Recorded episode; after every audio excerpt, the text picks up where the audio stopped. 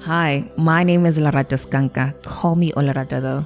I'm a writer, a mom, and a wife with a full time 9 to 5 and a recovering people pleaser. I ascribe all that I am able to offer and contribute here to the divine source, God. For me, He is love, and each day I live to align to that love, hence Olerato. He is love. Why the name Living Content? This name came to me so many times that even now I'm amazed by how many of my journals and notepads have this name on it. I will share more on this as we journey through the podcast. But the name really came to me after a strong yearning to live a content life, that it must be that we are brought here for something greater than just chasing life, and even then, we are meant to be at peace. Living content is not to say that our lives are perfect or we are perfect above or against any merger or anyone, but to know that we are perfect, made whole and complete amidst the endurance of our pain in whichever way broke us. You can say, I'm divinely whole and I am perfect. It is about remembering that. It is not to defend or fight to claim that fact, even when we are made to believe that. You can rest in knowing that you matter and you are enough just by being. So that becomes the foundation which we can then learn how to cultivate a content life that is honest, truthful, and meaningful to us. First, knowing that we are worthy, learning to untangle ourselves from being wrapped around narratives that are not serving to us or aiding our growth in some way.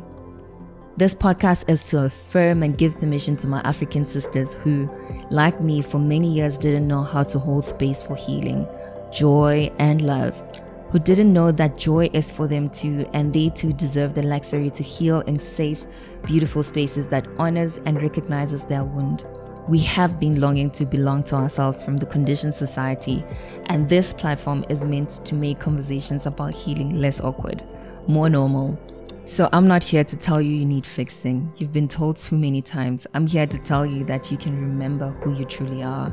Most parts of this season, I will be doing solo episodes on what I've learned through healing, and once in a while, I'll be inviting a healing practitioner, thought leader, a creative, or just God's beloved someone who wants to share their healing journey. I will also be sharing affirmations and writing poems you can use for radical reflection to help you in your healing journeys. My hope is that the episodes find you in time, grant you a healing companion that every woman would feel less alone.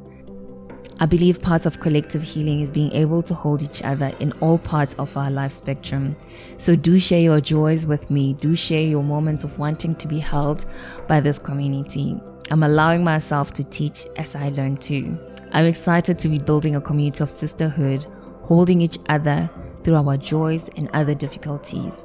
Please remember to share your love openly here by subscribing, sharing these episodes, and also just adding your feedback on the reviews so this podcast can also be easily found by those in similar journeys and needing the message here. I would love to hear how the podcast is helping you, so share that too with me. Otherwise, see you next time. Keep well and stay nourished. Love you.